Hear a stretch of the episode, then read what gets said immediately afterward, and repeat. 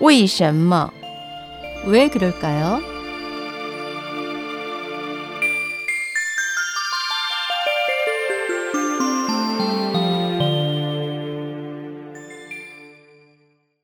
왜 그럴까요? 여러분, 청사의 이름을 남긴다고 한 까닭은 무엇일까요? 우리는 흔히 역사적으로 중요한 업적을 남긴 사람에게 청사의 이름을 남겼다고 합니다. 여기서 청사란 역사서를 가리키는 말입니다. 그렇다면 왜 사서라 하지 않고 청사란 단어를 사용하게 되었을까요? 청이란 본래 푸른 대나무로 만든 죽간을 지칭하는 말입니다.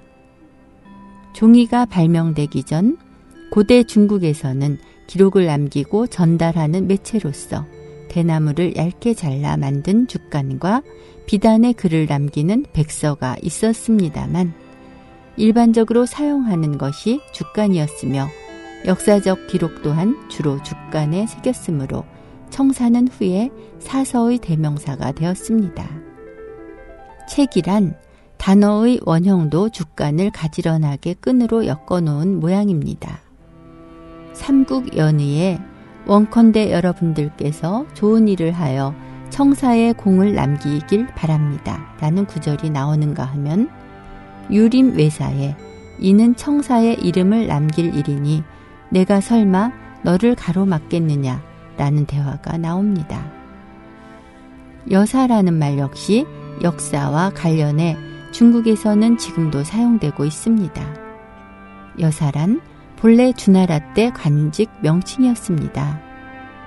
글자만 풀이하면 여자 사관으로 오해하기 쉽지만 남녀 유별이 심했던 때인지라 여자는 사관이 될 수 없었습니다.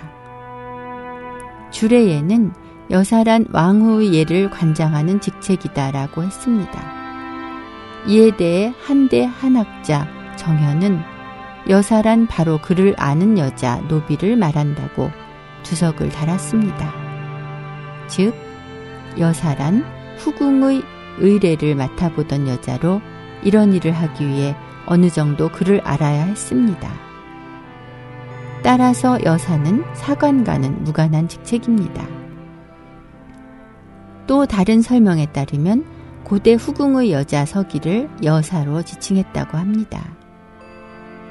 후한서에서는 궁궐의 일을 나눠 각기 전담하는 부서를 두었다고 하며 여사는 공가를 기록한다고 했습니다.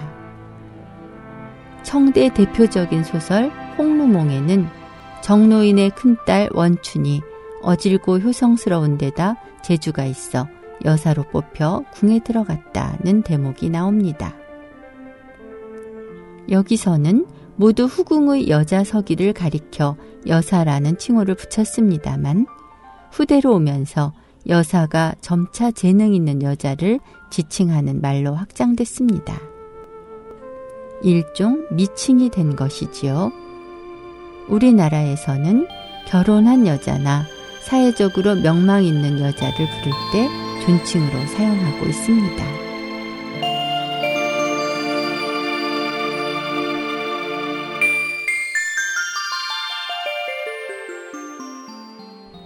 왜 그럴까요의 황명혜였습니다.